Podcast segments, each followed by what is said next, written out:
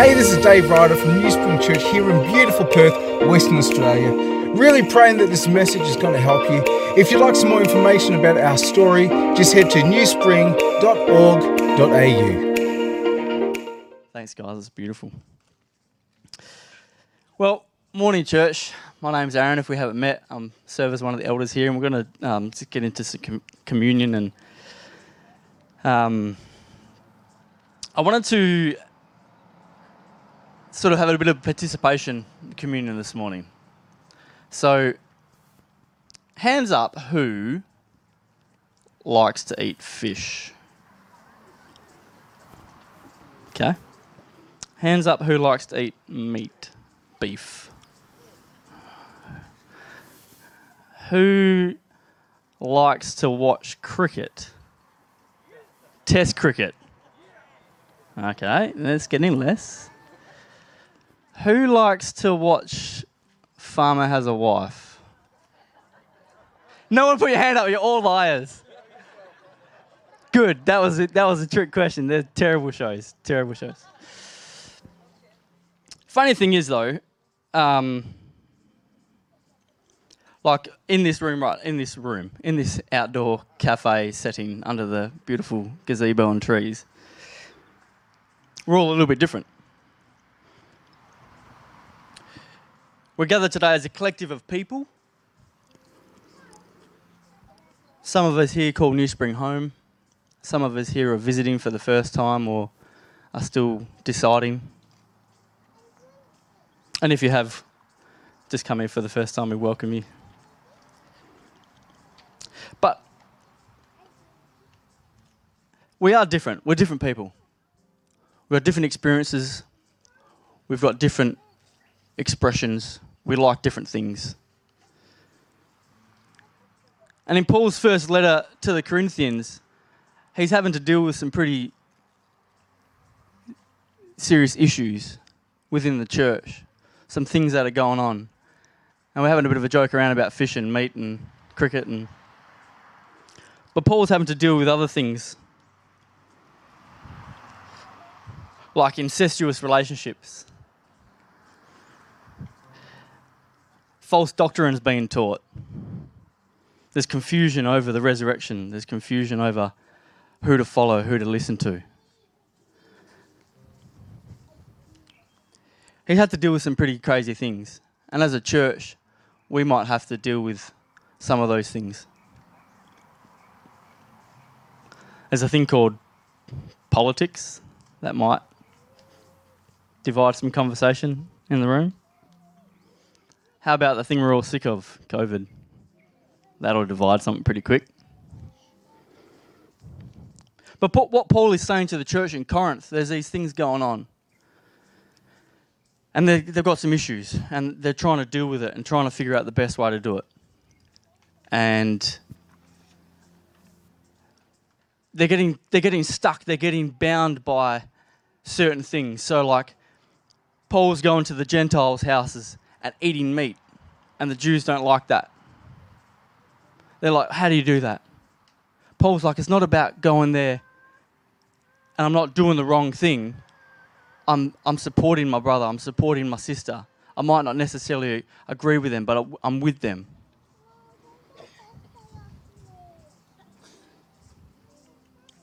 If you invite someone over to you,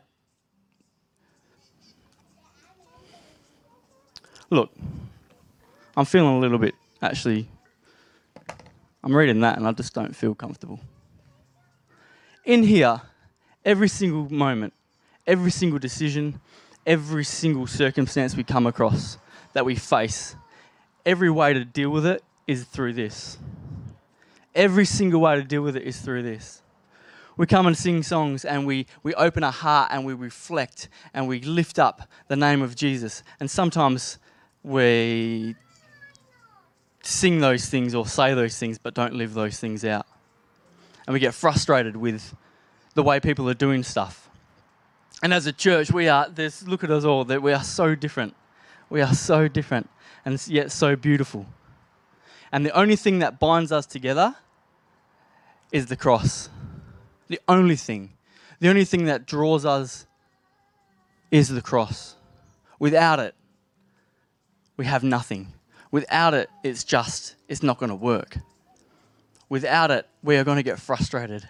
Without it, we are going to get caught up in the nitty gritty, caught up with the things that are taking our attention of being people who love Jesus, of being people who flourish in the kingdom of God, of being people who show true mirror image of who Jesus is, of how beautiful and how gracious and how amazing He is. And it's our job as followers of Jesus, as believers of Jesus, as family to come together and put aside all those little things and love God with everything. I want to read this. 2 Corinthians 4, verse 8 says, We are hard pressed on every side, but not crushed, perplexed, but not in despair, persecuted, but not abandoned, struck down, but not destroyed. We always carry around in our body the death of Jesus, so that the life of Jesus may also be revealed in our body. For we who are alive are always being given over to death for Jesus' sake so that his life may also be revealed in an mortal body. So then, death is at work in us, but life is at work in you. It is written, I believed, therefore I have spoken. Since we have the same spirit of faith, we also believe and therefore speak.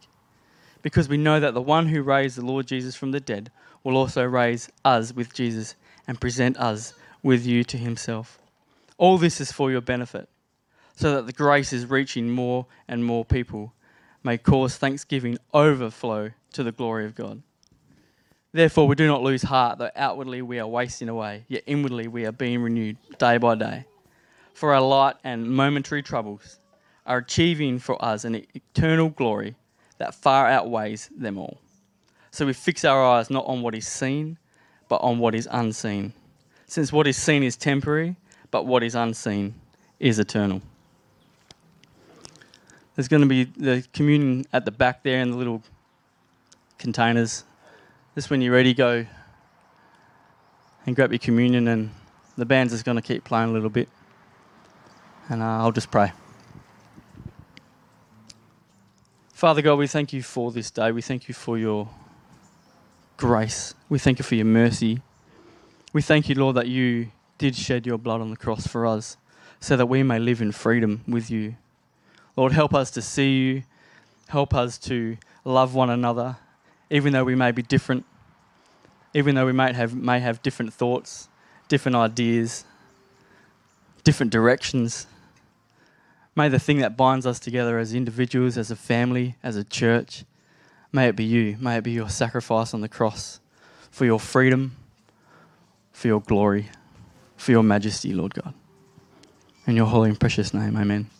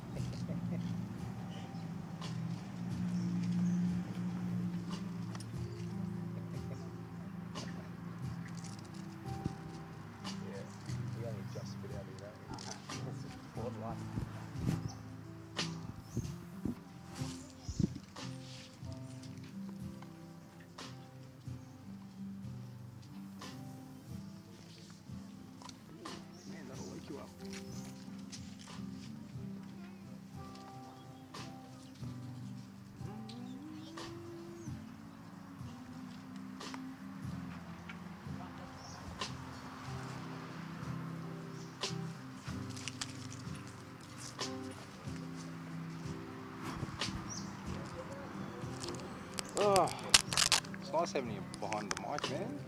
Mate.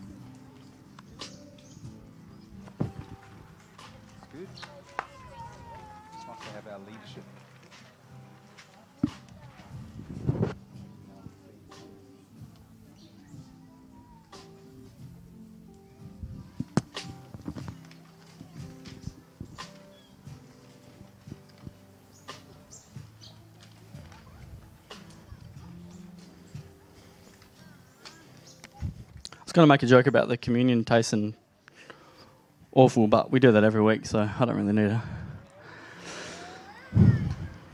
Someone should come up with a production line that makes this something a bit nicer.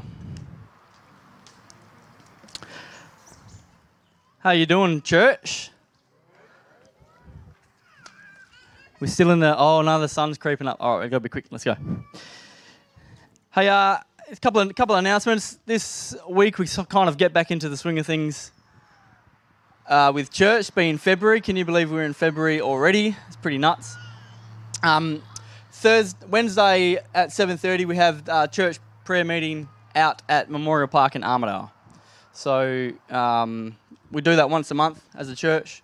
We rotate between kind of being here inside the building and then going out into the streets of Armadale. And every time we do go out to Armadale, um, God really does speak. He really does open our eyes and show us a little bit more of the beautiful city that we're in.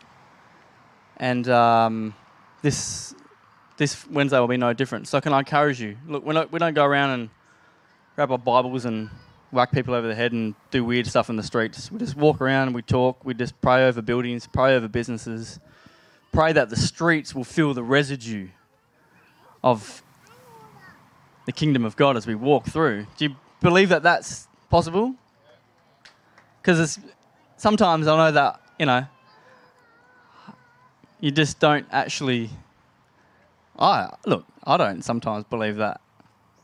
I say it, but like, there's moments where you're like, no, no, no. As we are in this place, someone is going to feel God or feel something that they don't know what it is. And there's going to be a moment. Might not be you. You might not be the person that saves them or says something to them. But there'll be a moment where someone will feel something, lay a seed, and someone else or something will happen and it will change. The Bible says it does. We believe that. Do you believe it, church? So can I encourage you? I know it's not all in our kettle of fish. We don't all pray. We're not all like 10 foot 8 Chitty, who's like the biggest prayer warrior that you see around. You don't have to be Chitty. God created Chitty. Thank goodness there's only one of him. Am I right, Chitty? But he's, all of us are different. So can I encourage you, the prayer meeting, get onto it. Um, get onto it. It's good. Outdoor services. So yeah, this is a bit different. We're doing this for the next little while. With last week, apparently, I, I by the way, I was um, on this beach in Lucky Bay in Esperance, and um, you know, crystal blue water. Who wants to start a church plant in Esperance? yeah, let's go. Let's go. Oh, oh, oh, sorry, sorry, Dave. We're not ready for that yet, are we? It was great. It's beautiful. But apparently it was super hot in here. So that's why we're out here. Bit of breeze, bit of bit of bit of uh, bit of fresh air. We don't have to wear masks inside. We're just going to have to be, be just mindful of the communication with that. So check out um, the, the, social media stuff. Check out the emails. Um, this would be flyers and stuff going around. Just sort of keeping us in check with what's going on. Each week might be a little bit different, but for the sort of foreseeable future, we'll be doing this to a degree in outside. Um, so we'll try and sort of now we're going to map out where the shade is, where the sun is. And um, look, you guys are in the shade now. That's lucky. So anyway, so keep on top of that, and then um, we can sort of, you know, be a little bit. We're going to be a little bit fluid with it. So we'll see how we go. Tuesday night we've got our first alpha meeting. Our first alpha starting. Beautiful. So Brett is going to be facilitating that. That's going to be great. Um, 6:45 here at the church speak to Brett because there's going to be dinner available for people who have registered. It's going to be part of the whole part of the whole setup. If you know anyone, or Brett, can people come sort of halfway through, or is it sort of got to be at the start and? Okay, better if you're there from the whole thing. Um, but if you know, there's going to be other times we're going to run this course. So, but come go speak to Brett, and um, that'll be great. And that's about it. Oh, offering, offering a host team. Where are the how are we doing the offering? Just kind of like kind of like a beach ball effect in a in a, in a gig. Just play some like decent, rock solid, and then you can just beach ball it. Try and keep the cash in there if you've got cash. Um, I'll just write an IOU and then we'll sort that out later. If you look at the screens, it's online via such and such. It's not there, but we know the deal.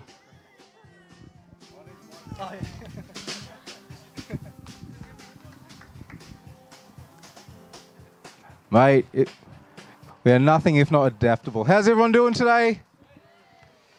Do you guys bring your Bible? Because we haven't got any screens.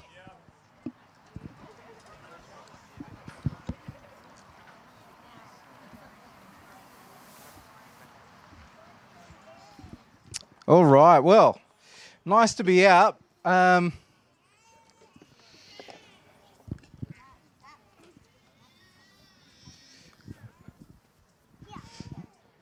We are going to be, um, as I said, we're going to be a little bit fluid with this. Um, we, we are very, very blessed here because we've got the luxury of having property, and um, which is great. And um, we um, don't have um, proper air conditioning inside, but we have a breeze that's blowing right now, which is pretty good. One thing which I'm always really I find really amazing, especially when I have the privilege of doing outdoor weddings, is that you go outdoors and all of a sudden all of creation becomes a cathedral unto God. And that shouldn't be a, a, big thing for us because the book of Genesis actually talks about how the whole of creation is his temple. And um, we just get to move back into that um, today. So before we um, kick into today's message, I just thought it might be great just to read Psalm 19 um, with you guys. And Psalm 19 says this The heavens declare the glory of God, the skies proclaim the work of his hands. Day after day they pour forth speech, night after night they reveal knowledge. They have no speech, they use no words, no sound is heard from them, yet their voice goes out into all the earth, their words to the ends of the earth. In the heavens, God has pitched a tent for the sun it is like a bridegroom coming out of his chamber, like a champion rejoicing to run its course. So, Father, as we open up your word, as we sit out in creation, we ask that you would indeed speak, that you would open our ears, Father, that as we gather together as your family, that you would actually um, lead us and shape us in 2022, unlike any previous years. And I pray that we would just have a heart to do this year together, to do this year in love, and um, to just be a great witness of your grace and your mercy in this world. In Jesus' name, everyone said, Amen. Is everyone able to hear me, by the way? All right. If you have your Bibles, we're going to be in Acts chapter 2, and you're um, going to have to read on. Um, so either you have your Bible on your, um, Bi- oh, have a book or on your phone. Today's message is called Common Signs. Common Signs. And um, a fortnight ago, um, we started a short little series in, a, in the book of Acts. Um, we're going to um, speak another episode out of the book of Acts today, but also next week we're going to do another episode out of the book of Acts. And today and uh, tomorrow, oh, next Sunday, they're pretty significant Sundays for the life of our church because we are really calling our church to consider how we are all going to participate in the family this year. That's really the call. For the last couple of years, we've been very intentional with teaching um, from Scripture about what the New Testament church is, who we are to be, what we embody, what values we have. And this year it's kind of like, well, let's step into that reality. So, um, common signs, let's see how we go. A question I have for myself um, as a spiritual leader, but even more so than that, as a follower of Jesus Christ, as an apprentice of Jesus, is how does the gospel work in 2022? Or even can the gospel work in 2022? I mean, pretty good question, right? In the ancient world, a gospel was simply an announcement. It was an announcement of good news. And um, I think that's something that we're all pretty familiar with. It was such good news that as this good news was um, broadcast, it actually caught on like wildfire because it was good news. And um, sometimes we use a word like gospel and we don't really connect what it is about. But let me ask you a question How long do you think it took last night for the average Australian to hear that Ash Barty won the Australian Open? How long do you reckon? Do you know why it caught on that fast? Because it was good news. She won the Australian Open, and not only that, she's the first female, first woman in 44 years to have won it.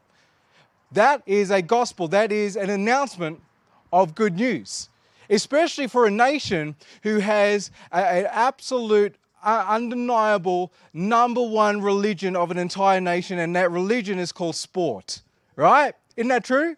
Isn't it amazing, right? And for a nation that has this great religion called sport, this amazing news happened, and all of a sudden, all of Australia knows.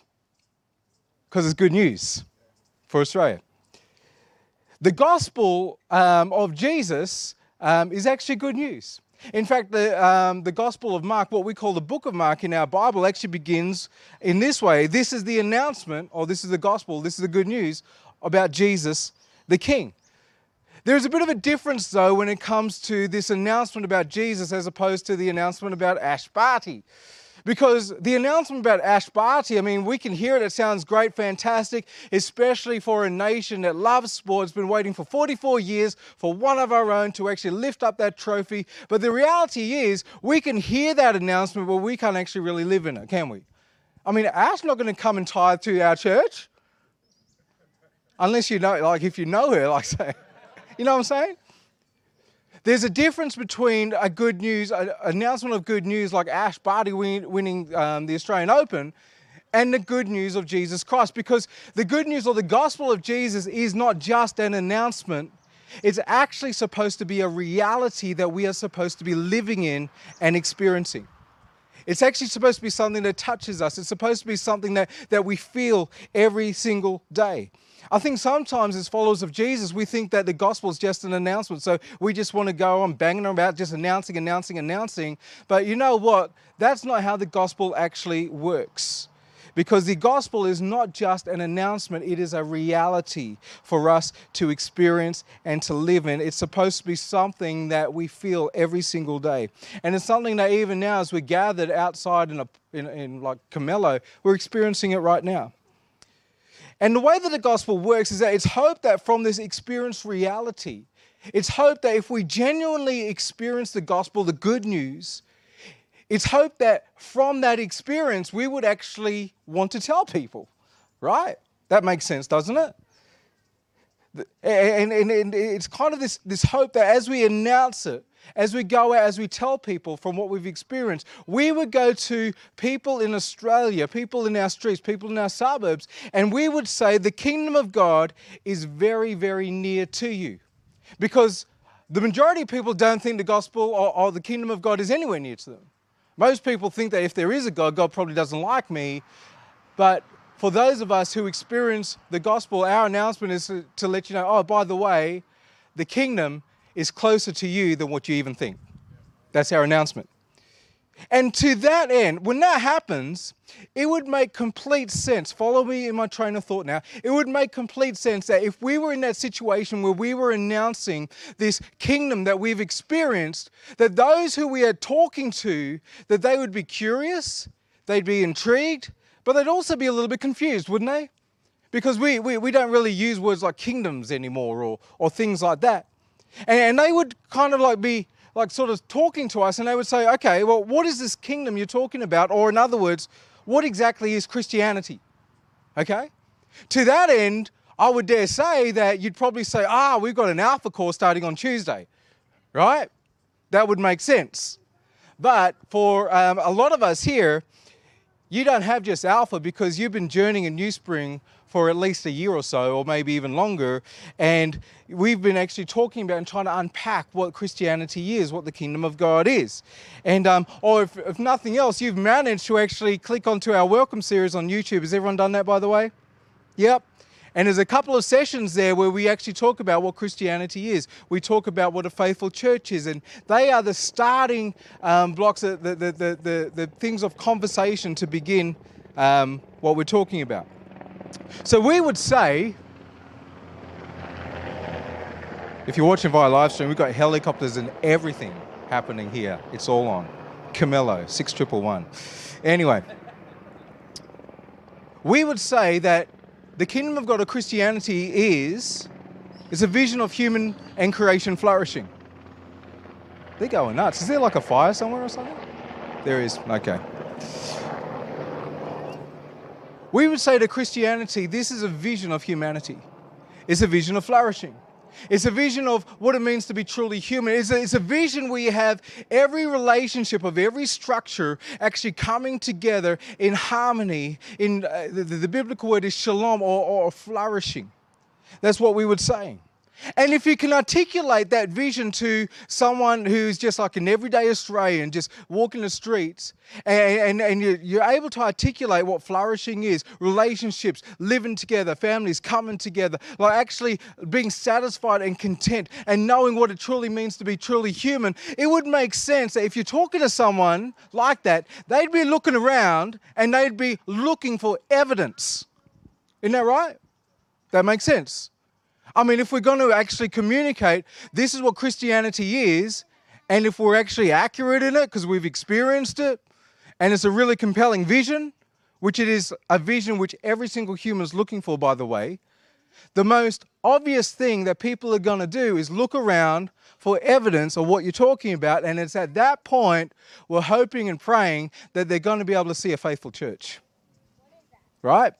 Because what we are, who we are as the church, we are supposed to be the evidence, the literal place, heaven on earth. This is the reality of the kingdom of God right now. And, and, here's the issue, right? If we're not faithful to being the church, we can articulate all we want, we can have a great vision and say this is what Christianity is. But when they look around and they see a body of a family of God, a body of believers who are just in disunity and all that, it doesn't it doesn't add up, does it?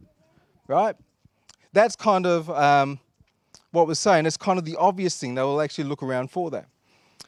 So this year, as in every year, um, is about our church actually becoming a more faithful witness of what the church is to be and what the New Testament calls the church to be. Ephesians 4, verse verse 1 says, Therefore, I, a prisoner of the Lord, Paul speaking, says, I beg you to lead a life worthy of the call, for you've been called by God. And that call is to be the church of Jesus Christ, the literal, physical, cosmic space where heaven and earth intersect. It is the arena where thy kingdom come, thy will be done, is literally done. That's amazing, isn't it? Imagine if we could actually see that kind of stuff.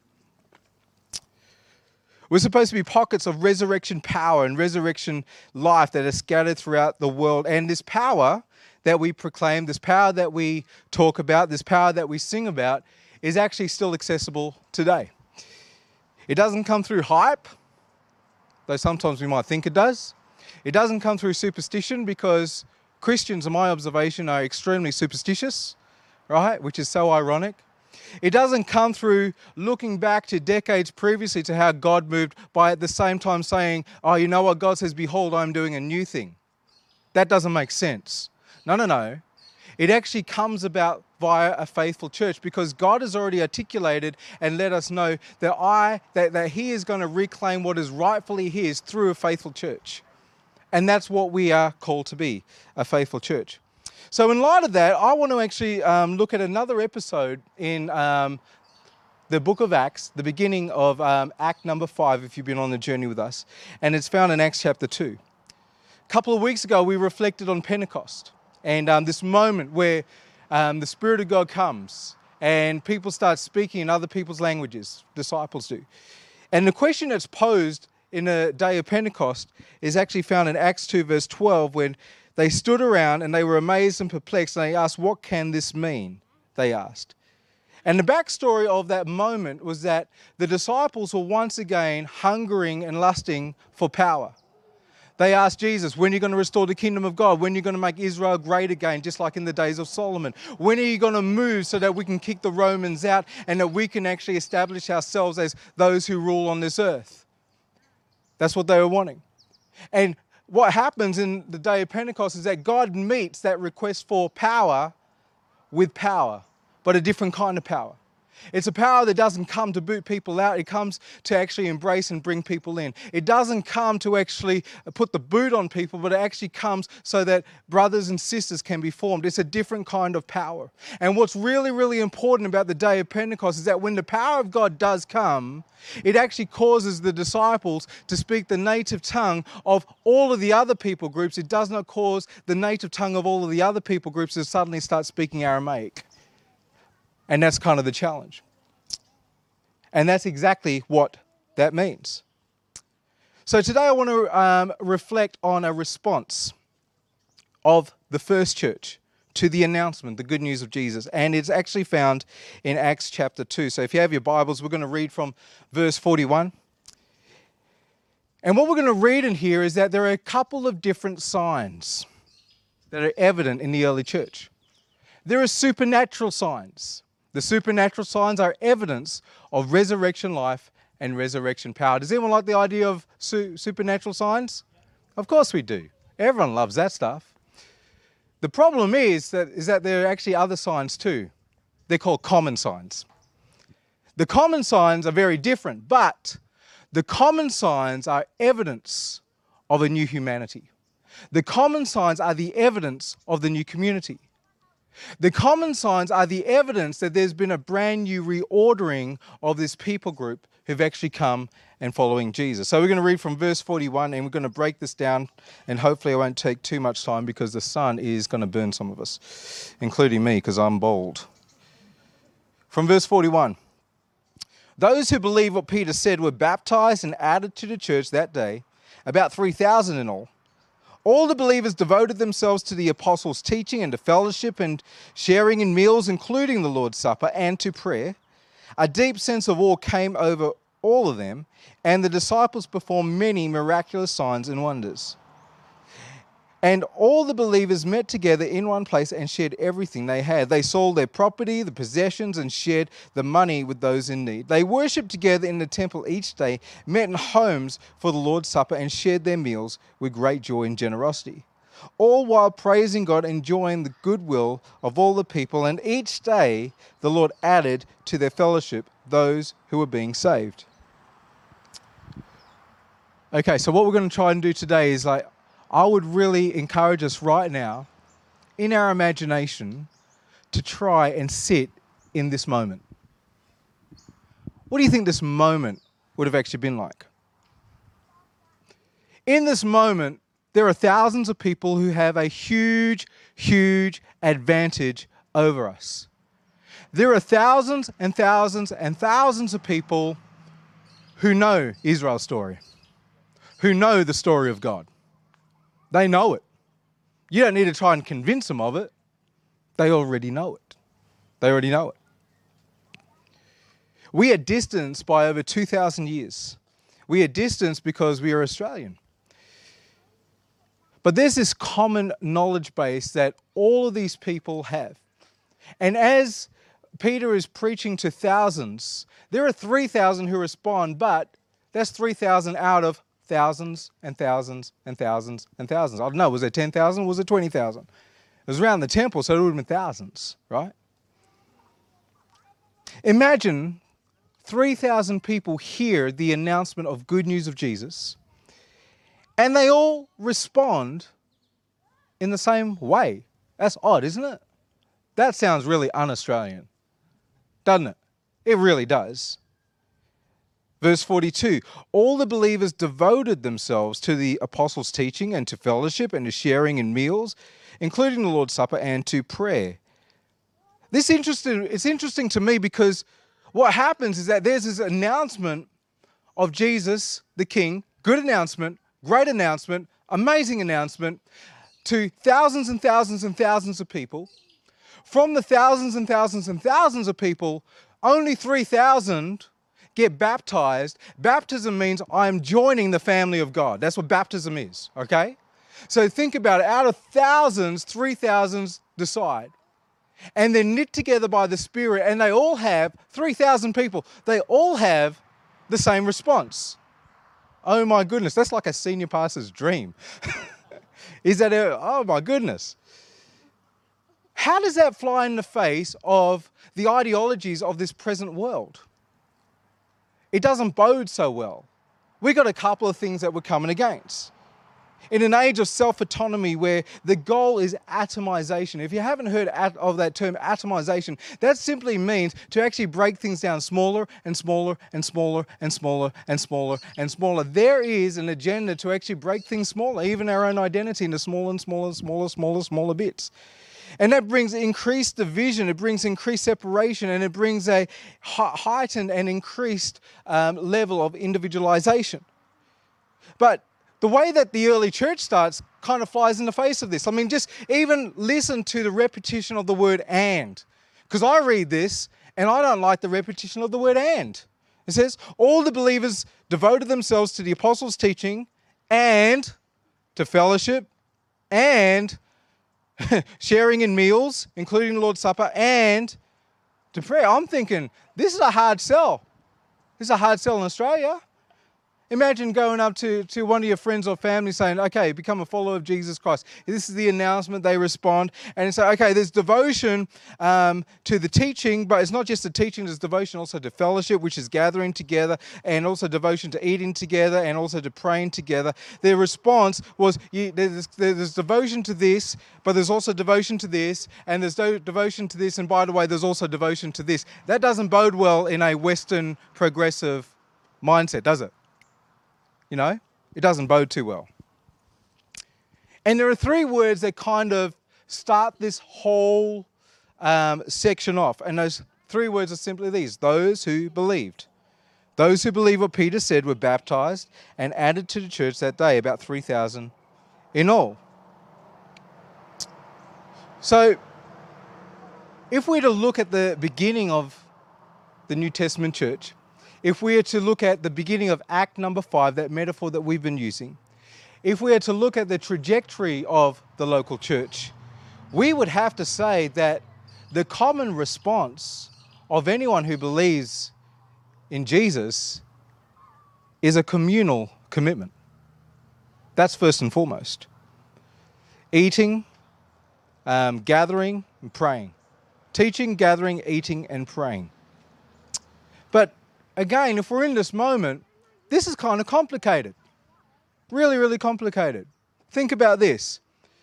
Out of these 3,000 people who were baptized into the family of God on Pentecost, they all came from different regions. They were speaking different dialects. Some of them didn't have the same native tongues as others, right? They would have had different food preferences, right? You know, there may have even been some vegans there, I don't know. Right? There would have been different prejudices to navigate. There would have been different interpretations of Torah, and there would be different political um, postures as well. And think about this you have all these different 3,000 people coming together, sharing meals, gathering together. And just as you get to know someone, just as you see a familiar face, just as you're getting to like sort of say, oh, so this is your backstory, this is who you are, other people are entering in daily right? So you're trying to get to know people, and as you're trying to get to know people, there are literally like hundreds of people actually joining the next day, and then the next day, and then the next day, and then the next day, and the next day. This is an incredibly unstable place. You're trying to get to know people, and as you're trying to get to know people, there are different people coming, and different people coming, and different people coming. This is, seems like a formula for absolute disaster, right? So, what is it that holds this new community together?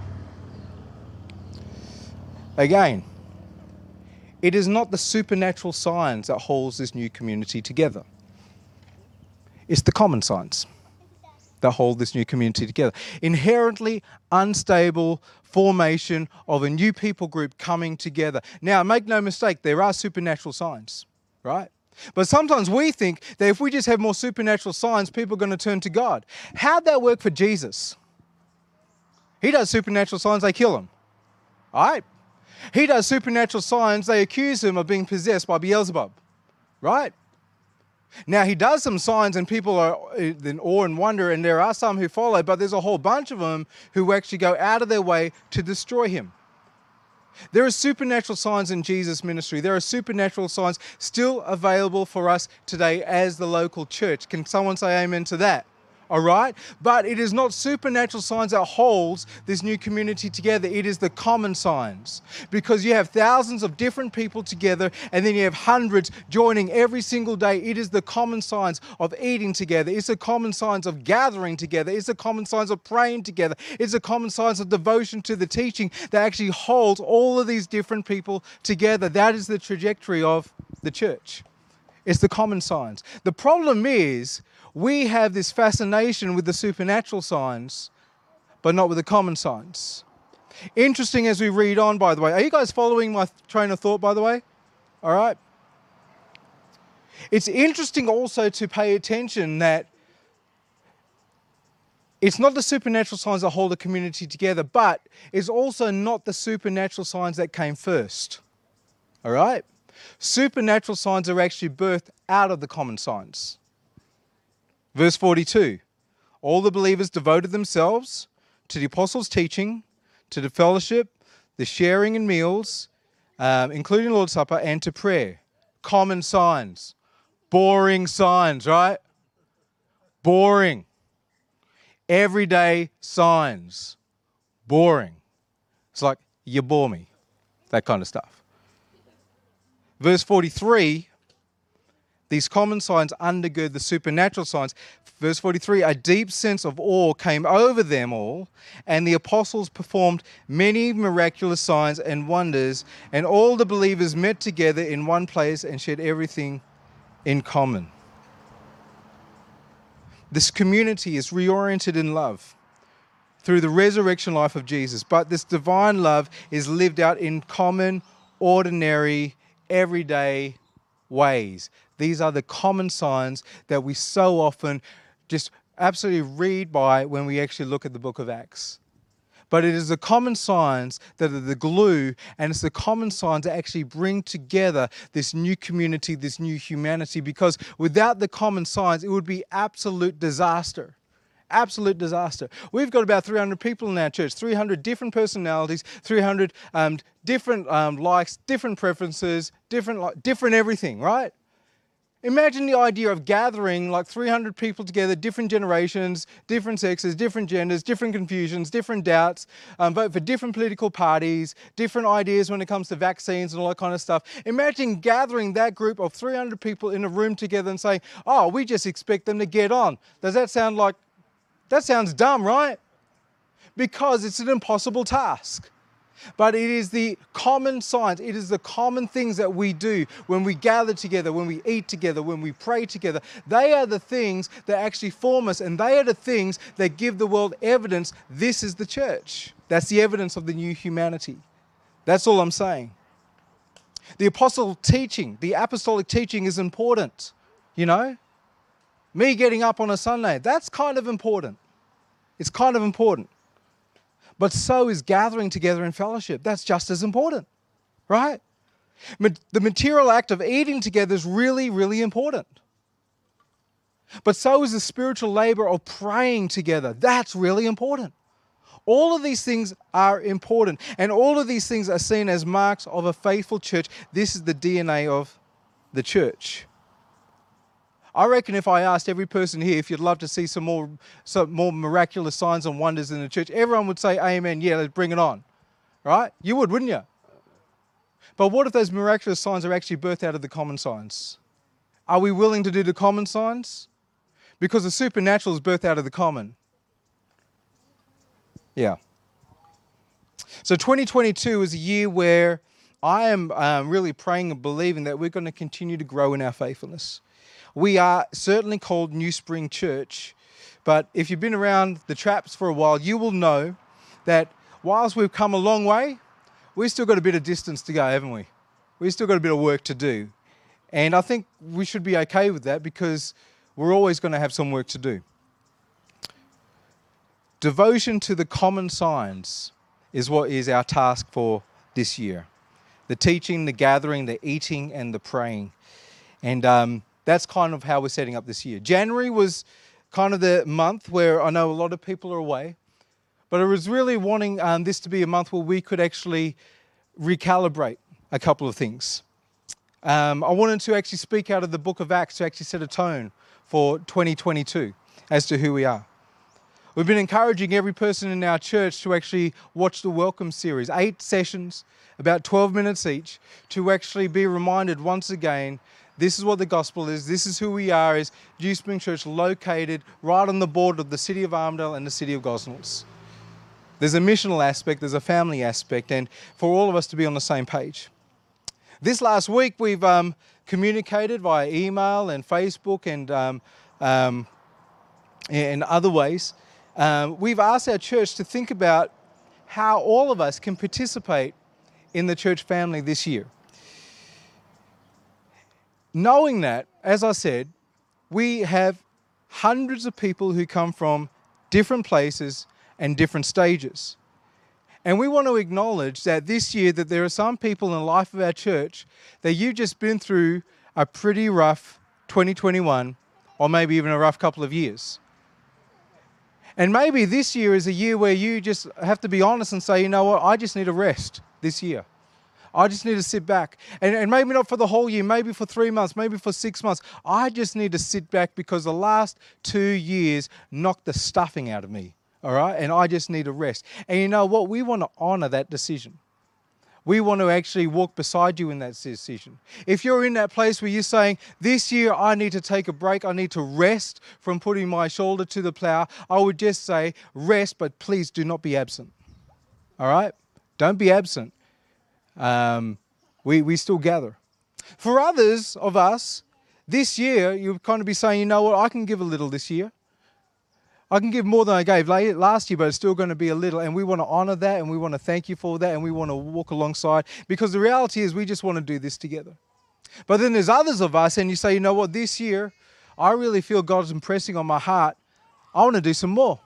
I want to do some big stuff. I want to put my shoulder to the plow. So we've been asking every person in our church to actually prayerfully consider what can you do to participate in your family this year? How can you participate? And again, like uh, setting this whole thing up, this isn't necessarily the, six, the, the, the, the big glamorous things. This is the common stuff, you know. This is the common signs that actually give birth to the supernatural stuff that happens in the church. So, what can we do together? As we move forward, you will um, probably notice, if you're paying attention, that we're going to move away from using language like volunteering. I hate the word volunteer, you know that belongs in settings outside of the church. Um, it certainly doesn't belong in the Ryder family because the Ryder family is a family and the church is supposed to be family. So the idea, that mindset of volunteering, doesn't actually fit in um, the church context. So we're going to be moving away from that. And um, we're going to be talking more about the family activities that we do together. That's kind of what we're going to be moving towards. In fact, in the New Testament, you find the Apostle Paul, as he's speaking to the churches, as he's ministering with the churches, he calls himself and he calls fellow followers of Jesus co workers and co laborers. And the idea is, is that there is this master project that God has actually enabled. It's a renovation project where He's reconciling all things in heaven and on earth. It's a renovation project where God is reclaiming what is rightfully His, and God has decided to make this a family project. So, in God's family project, we are working together. We are laboring together. But at the end of the day, this is not Dave's project. This is not New Springs project. This is actually God's project. And we, as brothers and sisters, we are co laborers with that together. And um, it's vitally important, I believe, that New Spring Church, that we play our part in God's redemptive project um, because we do not play a small part, we play a very, very big part in God's overall plan. So we have family activities that we are going to participate in this year. And um, this week, um, if you haven't received my email, that simply means I don't have your email address. Um, please, um, if you want to, let me know that. Um, but if you haven't, we also got some copies of this. What we've done is that we've actually um, got a snapshot of all of the family activities that we currently have in play in our church. And what we've tried to do is actually break them down as to what these um, family roles are and kind of the commitment it's going to take. Um, I, I, started in, um, in youth ministry when I was about 19. And I, started, and the youth pastor saw me um, just coming to pick up my brother. And he thought, oh, wow, what is that big brown guy doing here on a Friday night? Right? Not like he's either doing something good or he could be doing something, you know what I'm saying? So he comes up to me and says, oh, great. Do you want to just like put out some chairs? right? I thought I was just going to go put out some chairs. No, no, no, no, no. There was a whole lot of other stuff that kind of unraveled.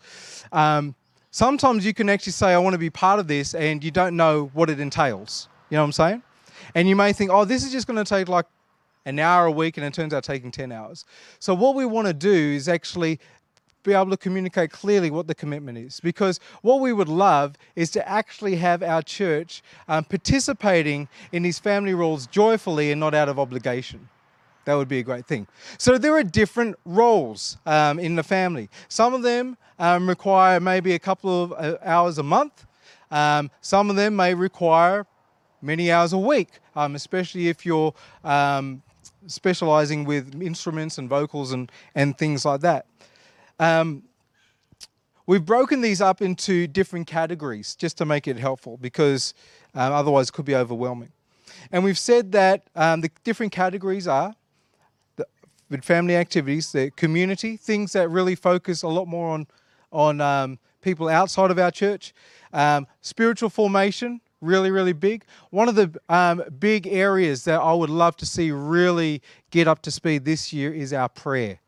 Um, we need to be a praying church. So that's actually a really big one. Um, so spiritual formation is one of them. The next generation is going to um, just really, really take off this year, and uh, that's going to be great. Um, the creative, creative teams is another one, and also front of house. So these are some family roles. You'll find in these documents there's actually roles that happen on a Sunday, but there's also roles that happen midweek as well. So um, we just thought that if we can actually write things down, that'll actually help all of us doing. And from this, and from next week, um, what we're going to do is that we're going to shape New Spring Church in accordance with who's available in these family roles. Let me explain. I think I tried to explain it in the email, but let me explain this.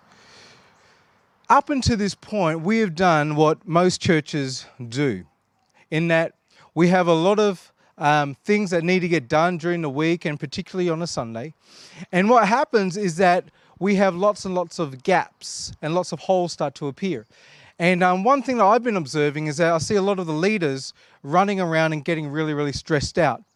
And the ironic thing about that is that I know I'm about to start preaching and teaching about human flourishing, right? And I got my leaders who are like running around getting stressed out because they're trying to fill a gap. So in December, like we caught up with our team leaders, and I kind of said, How about if we flip our church? How about if in 2022 we're actually okay with gaps? Just so long as our team leaders and our teams are not stressed out and trying to like do things, trying to do the impossible. What if we actually came to the beginning of 2022 and we actually communicated to our church, we are family, we've been talking about this for a while, and there are different areas where we can participate, where we can engage, where we can step in, and depending on who steps in, then we will shape our year. All right? What that means, however, is that we may have a weekend where we have no worship team. I'm okay with that. What that means is that I will actually communicate to the church and say, hey, just so you know, church, this week we haven't got a worship team. So, what you can expect is that you come in, you can grab a coffee, come into the auditorium or outside, and you're going to find me with a microphone, and we're just going to delve into scripture. Okay? But it means that the worship team doesn't have to run around stressing themselves out in order to fill a gap. All right? If um, Claire doesn't have a roster for children's church, I want her to feel very, very comfortable in saying to me, Dave, I don't have anyone this week. And I don't want her to be stressed out and like in fearful and saying, well, what's Dave going to think? I'm going to be like, cool, awesome. That just means you can sit in with Aaron. I'm sure he'll appreciate that. But then I'll communicate, okay, we haven't got a primary program for today. Bringing kids into the auditorium. Does that make sense? I think the one that will trip us up is if we don't have coffee. Because I think I think we'll possibly have to do some Uber or anyway. But does that kind of make sense? That's how we want to kind of um, flip our church in actually doing that. To actually have this mindset that um, it is it is okay if this year is a rest year for you, or if the first couple of months you just need to take a break, sit back, enjoy, still attend services, still gather together. Okay, but there are others of us and say, you know what, I can actually give some stuff. And with the right information, I can actually make a decision as to how I'm going to participate in New Spring Church so that it actually brings joy and flourishing to my life. And I'm not feeling obligated to do this because obligation is a big killer um, in any um, sphere of life. So that's what we're going to do. So that's the, the, the purpose of today. And um, we've got a um, generous participation booth over there, some information there. And you'll also find that there are going to be um, team leaders who are going to be um, around this area. And you can just ask some questions about that. And they'll be able to communicate um, what the role is, um, what the commitment is, and, and what they're wanting, how they're wanting to see their team flourish in that. A couple of other things that are coming up. February 20, which is going to be in a couple of weeks, we're going to be closing our Sunday morning service and our Sunday night service, and we're going to be having another family dinner. That's gathering, you know? So there's devotion to teaching, but there's also devotion to gathering. So we want to gather together. I'm kind of hoping on February 20 we'll be able to invite the Altar One families as well and maybe see if they come as well. I really want Nay and um, our next generation team to feel um, that they can invite um, the parents and the families of our teenagers. They come on a Friday. So let's actually make that a, a night where everything, everyone just feels nice and welcomed, um, and we'll see how that's going um, with that. Um, also, letting you know before I close up, in March, the first um, weekend in March, we're going to have um, some butcher's paper up. And one of the um, goals for this year, I've mentioned it before in a couple of services, and yesterday we had our members' breakfast, and I was talking to them about this. For 2022, by the end of 2022, we want to have a clearer picture as to what God wants us to do with this property, how we are to steward this. And the way I'd love to start that is with a church activity where every single person can actually bring some thoughts, bring some ideas. There are people in our church who've been thinking about this property for years and years and years, but haven't had opportunity to voice that. So we're going to get some butcher's paper out. I encourage you to actually do that. And from there, we're going to spend 2022 with a couple of teams actually investigating and seeking God as to how we are going to use this land. So hopefully by this time next year, we will have some great clarity and say, okay, we are going to venture in this direction. And we give ourselves permission because if you've watched our welcome series, our third core value is that we lead courageously. All right? Amen? Cool. So, in doing that, before we close, let me just reread this to you. Those who believe what Peter said were baptized and added to the church that day, about 3,000. All the believers devoted themselves to the apostles' teaching and to fellowship and to sharing in meals, which included the Lord's Supper, and to prayer. A deep sense of awe came on them, and all the apostles performed many miraculous signs and wonders. And all the believers met together in one place and shared everything they had. This is the trajectory of the local church. The church started off as being a showcase of evidence of true resurrection life and true resurrection power because many signs and many miracles were performed by them. But these miraculous signs, this evidence of resurrection life and this evidence of resurrection power was birthed from common signs, everyday signs that is the evidence of a new community, a new humanity, the family of God called a local church, a reordering of life. Verse 41 says, Those who believed what Peter said, they were baptized. And verse 42, all the believers devoted themselves to the apostles' teaching, to fellowship, to sharing in meals, and also to prayer. Let me pray. Father, we commit this year before you. I thank you for your goodness and your faithfulness in this journey thus far. As we um, steward this church, which is well over 50 years old now, as we step into this moment where you've called us to lead and to serve, Father, I pray that you put on our heart that we would be knitted together in love, that we would do this together that there will be a commitment this year to gather together as your family. Father, I pray that there will be a celebration of each other and that we would see many, many new faces come to discover um, the beautiful wonder of living in your kingdom and knowing Jesus as their personal Lord and Savior. Father, we ask that you would take hold of us, that you would form us, and that you would shape us in the ways that you want us to be shaped. All of the things that we feel are before us, God, including this property, we lay that before you. And we ask that you would give us wisdom and guidance in all of these things. And we just want to celebrate together. I thank you so much for this, uh, the beautiful families of this church. May we grow this year. May we grow in love and compassion. And may we see your mighty hand at work in and through us. In Jesus' name, amen. Amen. Amen. Beautiful. Well, we're going to, um, oh, we're just going to do whatever tonight, the night services, we're actually going to have them out in the park um, because we're going to follow the shade, just in case you're wondering, okay? But feel free to come and have a chat with one of our leaders and um, let us know if and where you can actually participate this year. Bless you guys.